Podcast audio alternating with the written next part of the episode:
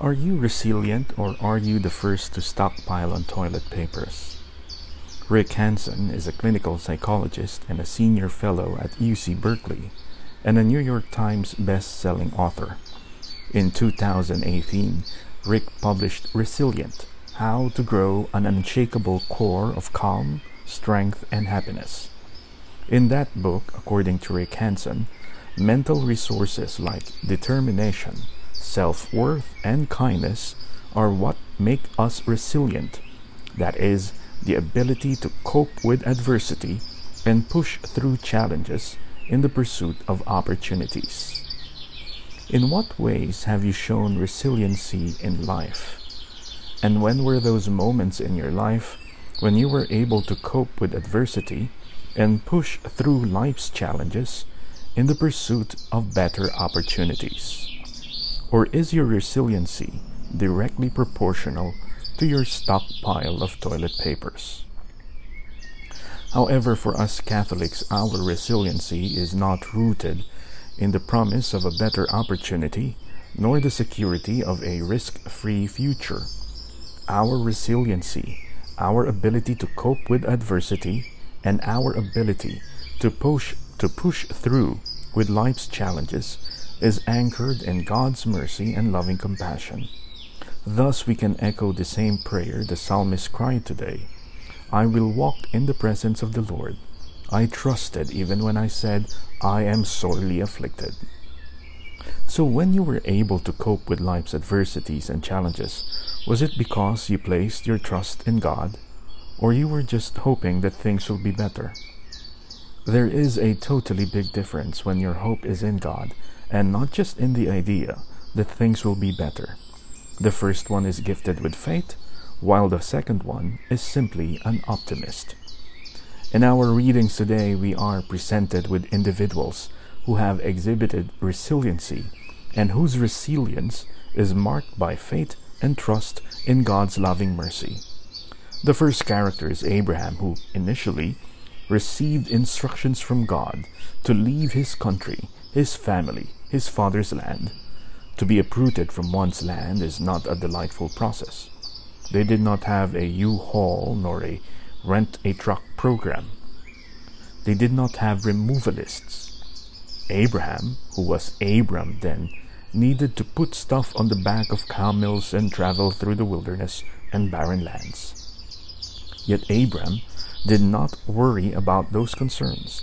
Abram obeyed and went as the Lord told him. Abram well held on to God's promise that God will bless him and his offsprings. And now, as we have heard in today's first reading, Abraham was being asked to make the ultimate sacrifice, to give up the very person God promised him, his very own son. Yet, Abraham trusted in God and placed all his hope in the God who promised to bless him all his life.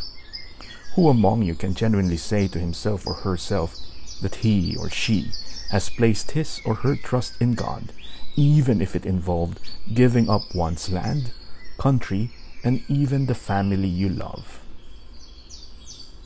The second character is the person of Jesus Christ. Although one can be distracted by the spectacular event of the account on the Transfiguration in today's Gospel reading, if you read the Markan account, one can recognize the inner struggle Jesus is wrestling with. Jesus has been foretelling his imminent death. In Mark 8, Jesus will, for the first time, share the great suffering he needed to undergo. He intimated with his disciples the Son of Man must undergo great suffering and be rejected by the elders, chief priests, and scribes and be killed. In verse 31 of Mark 9, the same chapter where the Transfiguration account is located, Jesus will share for the second time of what is to happen to him. He said, The Son of Man is to be betrayed into human hands, and they will kill him. When Jesus has been going to the mountain to pray, it seems he is starting to feel the pressure and the agony involved in his mission. Mind you, every time Christ refers to himself as the Son of Man, Jesus will foretell and augur about the nature of the suffering, death, and the resurrection of the Son of Man. In Matthew 12, Jesus compared himself to Jonas three days and three nights in the belly of the sea monster.